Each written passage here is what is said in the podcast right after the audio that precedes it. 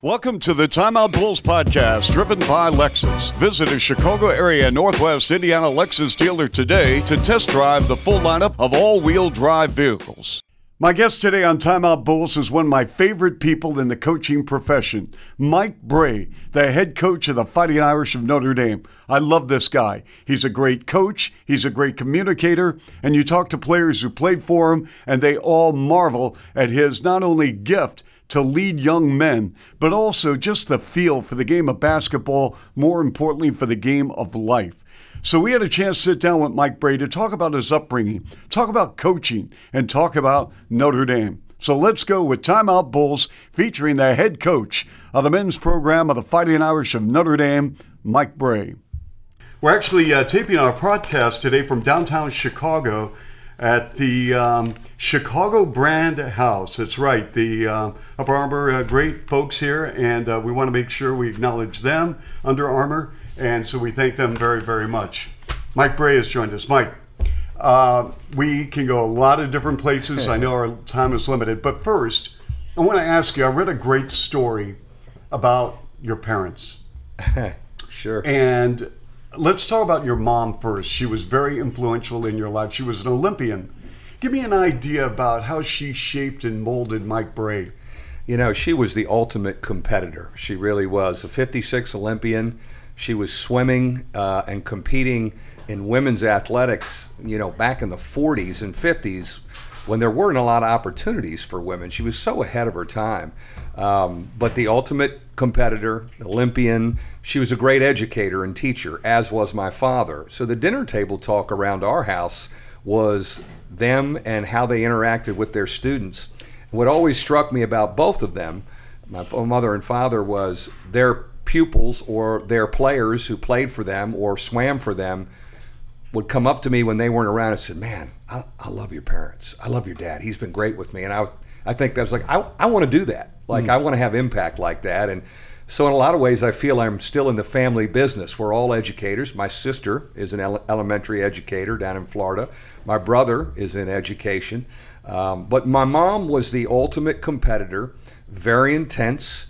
Uh, still competitive right up till the day she died. Uh, would call me when she was 83 and uh, she'd say, "Yeah, I'd, I'd, wait for her to say, Mike, how you doing?" And she'd go, "Are we ready for Duke tomorrow?" so you know, there was an edge about her that I probably got a piece of, and thank God I did. Okay, so obviously no social uh, commentaries, networking in in 1956.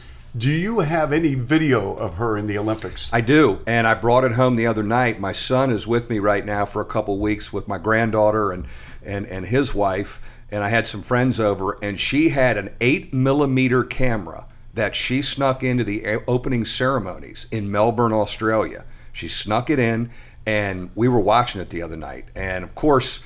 The Athletes Village in 1956 was not the best of shape compared to what they build for him now. It was like the NBA players on a yacht. It was uh, exactly. she had footage of the track guys warming up. She she has footage. Get this of Bill Russell and K.C. Jones going into the dining hall. They were on the '56 gold medal basketball team. She has footage of her and Johnny Weissmuller. Wow. Tarzan. Yes. I was trying to explain yes. to the young people who, yeah, Tarzan, who Tarzan, was. Is. Johnny Weissmuller and her were, on, you know, he was on the men's, she was on the women's team. So we're looking at it, and and my daughter-in-law was going off on the opening ceremony events. They had white gloves, and right. it was just it was unbelievable. We, we watched it during the Olympics because every Olympic year, you know, I always think of her so much because that was her time, and we would talk almost every night during the Olympics. All right.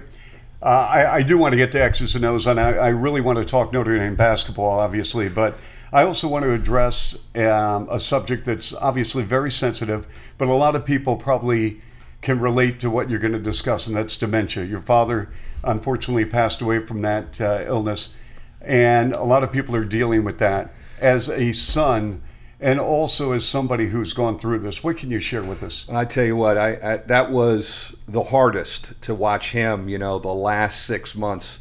Um, you know, I, I didn't realize how much my mother was covering for him the previous couple years, but she really did. And then once we lost her, it was evident that he just could not take care of himself and he deteriorated really badly after my mother passed. It was about six months to the day that he passed, but it was a blessing. He was in such bad shape. And, you know, I've shared and talked about with other people my age who have parents in their 80s mm-hmm. now and are going through it. It is really a cruel, cruel uh, disease, affliction, whatever you want to call it. And so, you know, you're involved with a lot of charities when you're a, a, coach and you have a platform, and we do Coaches versus Cancer, and I do a thing for the Heart Association. And I, I do want to get into some stuff with Alzheimer's and dementia and, and see if we can maybe get a cure for that because. Uh, it's uh, we my brother and sister and I were each we were we were each other's support system, and you need that because it's really painful to watch. You're entering your 17th year. 17, yes. It goes quickly. It does. Wow. It does. I'm. Uh, I can't believe I've been out out here in the beautiful Midwest for 17, but it's been a great fit. Well, it has been a great fit, and and obviously the Digger was yes. Digger, and, and he had a tremendous run, a great run, and I love the way you have embraced him, and he's open to coming to practice, and and it, it's fantastic. Where a lot of coaches would be looking over their shoulder saying, "Okay, like I, you know, come on," but when that job opened up, did you ask for help to get that job? Did you put out, like, the moment that job opened up, I'm going after that job? How do you get to be the head coach at Notre Dame? It's a great story, the drama behind it, because I was involved with it when Matt Doherty got it. Okay. I interviewed and did not get the job in 99 and Matt Doherty was hired. Never in my wildest dreams did I think that would open again in my window to move. So because he, he, left to go to North Carolina, his alma mater, right? And but but when he took it and I didn't get it, I'm thinking, okay, well he's going to be at Notre Dame a while, so that job will never open. What would be the next one for me if I continue sure. to be successful at Delaware? Well. Roy Williams talk about you know the domino effect in college basketball. I always kid Roy. I said, Roy, thanks for turning down a North Carolina job because that set Matt up to take it, mm-hmm. and he went to Carolina. So a year later, with a whole new AD, I'm back in the mix and I get the job, and, it's it's crazy. Um, but it, I think, because I was involved the last time and probably you know was a runner up or a strong candidate, you know, they quickly reached out to me, and I'll never forget Missy Conboy, our associate AD, who's still there, called me at my basketball office in Delaware and was kind of sheepish because they didn't hire me the last time. Like maybe I would, well, you know, I, don't know if you'd be interested, and you know, because we didn't hire you. Last. I said, Missy, nothing's changed. I think I'm a great fit for where do I need to be? Where, tell me where I need to be. I think I'm a great fit. So, uh, fortunately, Kevin White hired me. Uh, Monk Malloy was the president at the time, and um, it's just been a fabulous fit. I think it's always one that I've been trained for. You know, being at Duke and being an assistant there and, and dealing with admission standards and having to recruit a pool of kids that are that are that are going to compete academically. I was used to doing that, and we had to do that at Delaware as well. So I thought it was a fabulous fit. Um, and you know, 17 years later, we're still doing it, and I'm I'm honored to be the guy at Notre Dame. It's such a powerful place. Um, it, it, amazes me still after 17 years the reach of our brand uh, worldwide. Yes.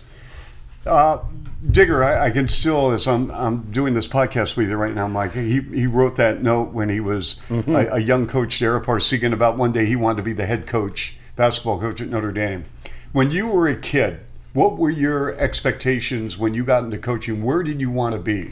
You know, it's funny when I was when they hired me. Every the media, you know, they wanted something juicy like, "Did you watch Notre Dame football as a kid on Sundays?" I said, "Absolutely not."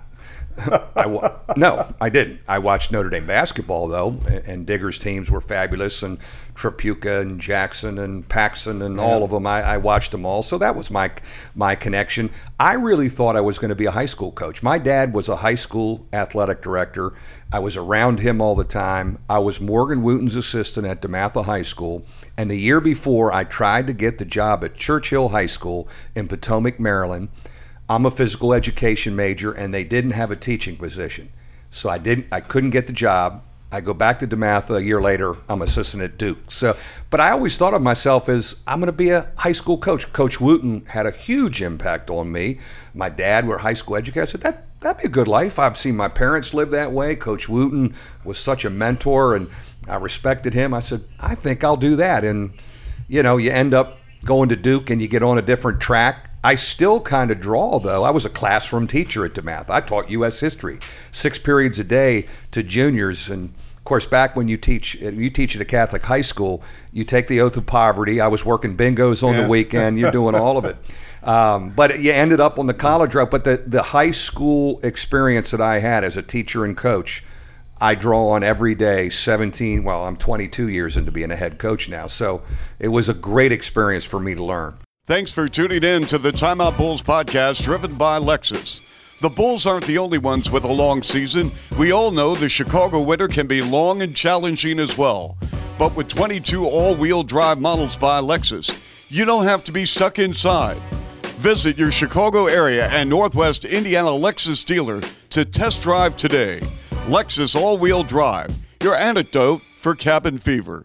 All right, for the benefit, because we have a lot of people, fortunately, listening to our podcast, a lot of high school coaches, college coaches, college assistant coaches, when they see that uh, when we promote the fact you're going to be on, they're going to listen and they're going to say, you know what? Here's this guy, gets a job as an assistant coach at Duke. Yeah. How do you know when is the right time to leave? Well, I was really fortunate because DeMatha was not your typical high school program. Coach Wooten at the time was the all-time winningest coach, unbelievably respected. I played for him, then I came back and coached with him, and we had a lot of really good players, which means every head coach in the ACC and the Big East were swinging through and watching our guys.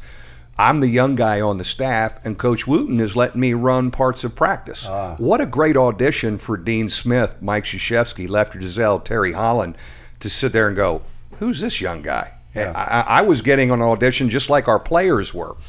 And, you know, so uh, the Duke situation came up. They recruited Danny Ferry really hard. That was a guy they had to get. And you could say when Mike K got him, it kind of swung it his way and away from Carolina for a while and really got him going because he was the National High School Player of the Year.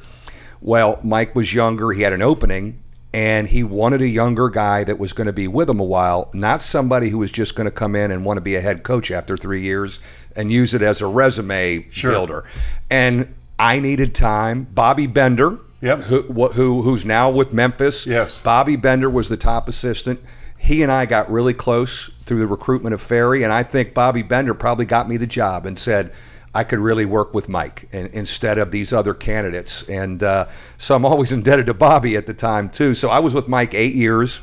It was an unbelievable run. We go to six Final Fours in eight seasons. Think about that. Yeah, it was. I was spoiled. You know, I mean, you know, I, I my first year, the year before, George Balanis, who worked for Puma, who was our shoe contract, he gave me a frequent flyer ticket to go to the Final Four, and I got tickets from another coach, and I'm sitting up in the nosebleeds. The next year in Kansas City, I'm on the Duke bench at the Final Four. So, and, and of course, George Balanis was then going like, "You got to be kidding me! Now we're asking you for tickets." You know, used to freeload off us. So I, I've been so fortunate, but there's no question. DeMatha High School put me in a position to make that move, and then certainly Mike really trained me because Mike Mike's whole thing was I don't want anybody coming down here to Duke who doesn't want to be a head coach. You're going to get your hands on everything. And I did, and I was really ready to be a head coach in 95 when I went to Delaware. So, sell the program for a second. Uh, there are a lot of great programs, Yeah. as we know. All these kids are being, you know, they're being so, as far as just Yeah. the adulation, they hear everything. They're told at the age of 12 they're going to be in the NBA. Why should a kid decide, I want to play for Mike Brey? Well, you know, guys get better with us. We have an unbelievable track record of guys getting better. We don't have one and dones, and very rarely do we have guys leave early. I've only had two, Troy Murphy and But would you take a one and done? Well, we would always have an open mind to that. I don't know if that's ever going to really be a fit, but you always have an open mind. We're better with four and sometimes five year guys like Jerian Grant. He was a redshirt as a freshman. Guys have gotten better with us. Connaughton, Grant, you know, we, we're on a run of getting guys better. They grow up in our program. We're a little bit of a throwback. Our offensive style play is really fun. It's very efficient and it's very NBA ready. We play a lot like the league is playing. And so I think it gets guys ready for the league. Now, let's talk about our degree. You know, it's one of those degrees, and I tell kids at some point, I don't care how good you are, Jerian Grant, they are going to take the ball from you and ask you, what else can you do? If you say you're a Notre Dame graduate, you're a Notre Dame man, you're going to be plugged into our network. Uh, and, and then lately, in the last three years? Atlantic Coast Conference, playing in what I think is the best and deepest league. So we've got really good momentum right now, you know, with our stuff. But uh, it's it's a good, and, and you know what I've told kids in the last couple years you're getting the teacher. You're getting me at a great time. I'm not the 38 year old guy who just got the job. I'm not 65 trying to get to the golf course. We're really close here. Back to back Elite Eights. You're you're getting me at a great time to, to teach you and get you better. Uh, the Notre Dame connection. First, let's talk about Jerian Grant and and John Paxson. Paxson, of course, great player. I mean, I in fact I actually called Pax's last game. It was in the NIT against Northwestern on St. Patrick's Day in 1983. That was the, his last game, and they unfortunately they lost on St. Patrick's Day in Chicago. That's not supposed to happen for Notre Dame, but. Uh, how influential has Pax been on you and your program? And then you can discuss Jerian Grant. Well, I've all, always really respected John and from afar, you know, and, and watching him as a player, as a pro, the class act that he is. Yeah, he's a great man. He is a heck of a man, first of all. And I really appreciate how supportive he has been of me. You know, he is from that old guard. You know, I didn't coach him and you wanted to be good enough where those guys felt good about the program again and i think they do. John has been extremely supportive. I think we support each other when we're going through ups and downs. We've gotten to be very good friends and i uh, it, it's it's so valuable to have his support and input. He's our biggest fan. I mean after a big win if there's i get a text from him all the time and after a tough stretch he'll check in and go hang in there man and and so i that's important because he really is an ambassador for us in in basketball. i have been really really thrilled to get to know him and hang with him and I think he's going to get over for a football game here and we usually hang up and he talks about the Bulls and I talk oh. about the Irish. Jerian Grant, I, I, couldn't be more excited that he's here with you guys in Chicago. Number one style of play. I love Fred Hoiberg. I love what he does offensively. You know, the utmost respect for him and how he coaches and teaches and, and, and how they do it offensively. Jerian is a screen roll ball screen guy. I don't know if there's, you know, th- there's not many better decision makers off the ball screen in the whole league. And I think Bulls fans will start to see that as the year goes. You saw it a little bit in the Summer League, as a matter of mm-hmm. fact but you get him in ball screens. He's a great reader of ball screens, and uh, I think he is going to find his spot in this league with this team. And I'm excited that I'm only an hour and a half away, and I can get to some games to see Jerian play. Okay. Um, I'm going to let you go, but but when I, I was telling a friend last night, I said, yeah, we're going to interview Mike Brey. Oh, I love Mike Brey, and I gotta, you know, he's always styling. My wife always tells me, "Hey, you know what? You got to start dressing like Mike Brey. I said, "What?" Well, yeah, he, he was where he got rid of the turtlenecks. And that, is that right? I mean, well, my, what's what's going on? Well, the old mock man. My daughter finally said, Dad, you got to get rid of that. I don't think I'm this great style guy, but she'd she'd redress me, and you know, I now, just do don't wear a tie. I just don't wear a tie. No, I mean, one of the well, running. Why don't you wear a tie? I, I, just, you know, I haven't worn one in a while, and I, I do wear a tie to two things: funerals and weddings. I'll, I'll, I'll break out the tie to to those two things. But games now, but it's now it's a running. If I were to come out in a tie for a game, our fan base would be they wouldn't know what to do. So now it, it's almost like I can't touch it. But uh, I, am a little I'm a little more comfortable with the dress shirt and the collar open than I was with the mock. But uh, you know, maybe it's a midlife crisis. I don't know. Okay. How about your mannerisms on the bench? Have they changed from your days at at Delaware to now, where you're entering 17th season at Notre Dame? One thing I learned after the Sweet 16 game with Wisconsin this year, I jumped off the bench like I thought it was the 48 year old coach or the 42 year old coach, and I popped my calf muscle and I coached the East Regional game in a boot. So I have to remember to not be as active. I, I think I'm pretty poised. Uh, I try and stay calm for my guys, at least outwardly. Inside, I may be doing backflips, but I think you know, to be poised on the sideline and you know, seeing a little bit more of a calmer guy, I think has helped the kind of kids that we've had. Uh, I just got to remember, I can't jump off the bench anymore. I'm not the young buck I used to be. What's the greatest game you've ever been involved in? You know, yeah, you know, I, I, I, there's two that come to mind. The the the ACC championship game when we came back against North Carolina two years ago and came back from da- you know down whatever we were 10 11 and won that thing and to go through Duke and Carolina on Tobacco Road in our second year in the ACC to win the ACC championship is an unbe- it, it's as good as anything we've done in the history of our program.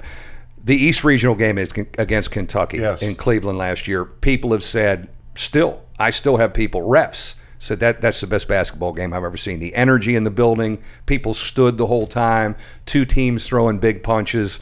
How We- long did it take you to decompress from that game? you know, it, it took a while. You know, it's funny, the last two years, when you go to the Elite Eight, you have played for a long time.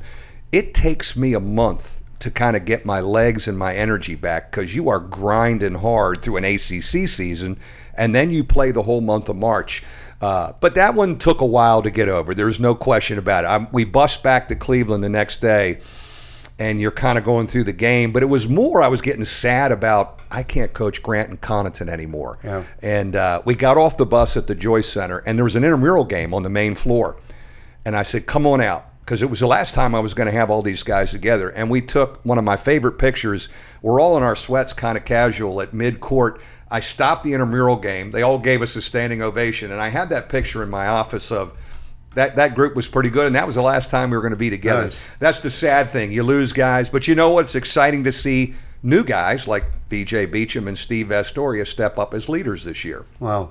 Well, this has been great. I appreciate your time very, very much. I know, listen, yeah, Chicago loves you. I, I know you probably love the city. You probably Loved get through here. I love this town. I love sneaking over here, and and uh, I've been. A, it's a favorite place to. I got a couple different restaurants, but you know, I've always been a big Bulls fan, and always respected how they do it, and always cheered for Pax. I'm even a bigger fan now with Jerian Grant here. Good. Good enough. Mike, thank you. Thank you. Lexus is a proud partner of the Chicago Bulls. Visit your Chicago area Northwest Indiana Lexus dealer to see the extensive lineup of all wheel drive vehicles. Don't let Mother Nature conquer you this winter.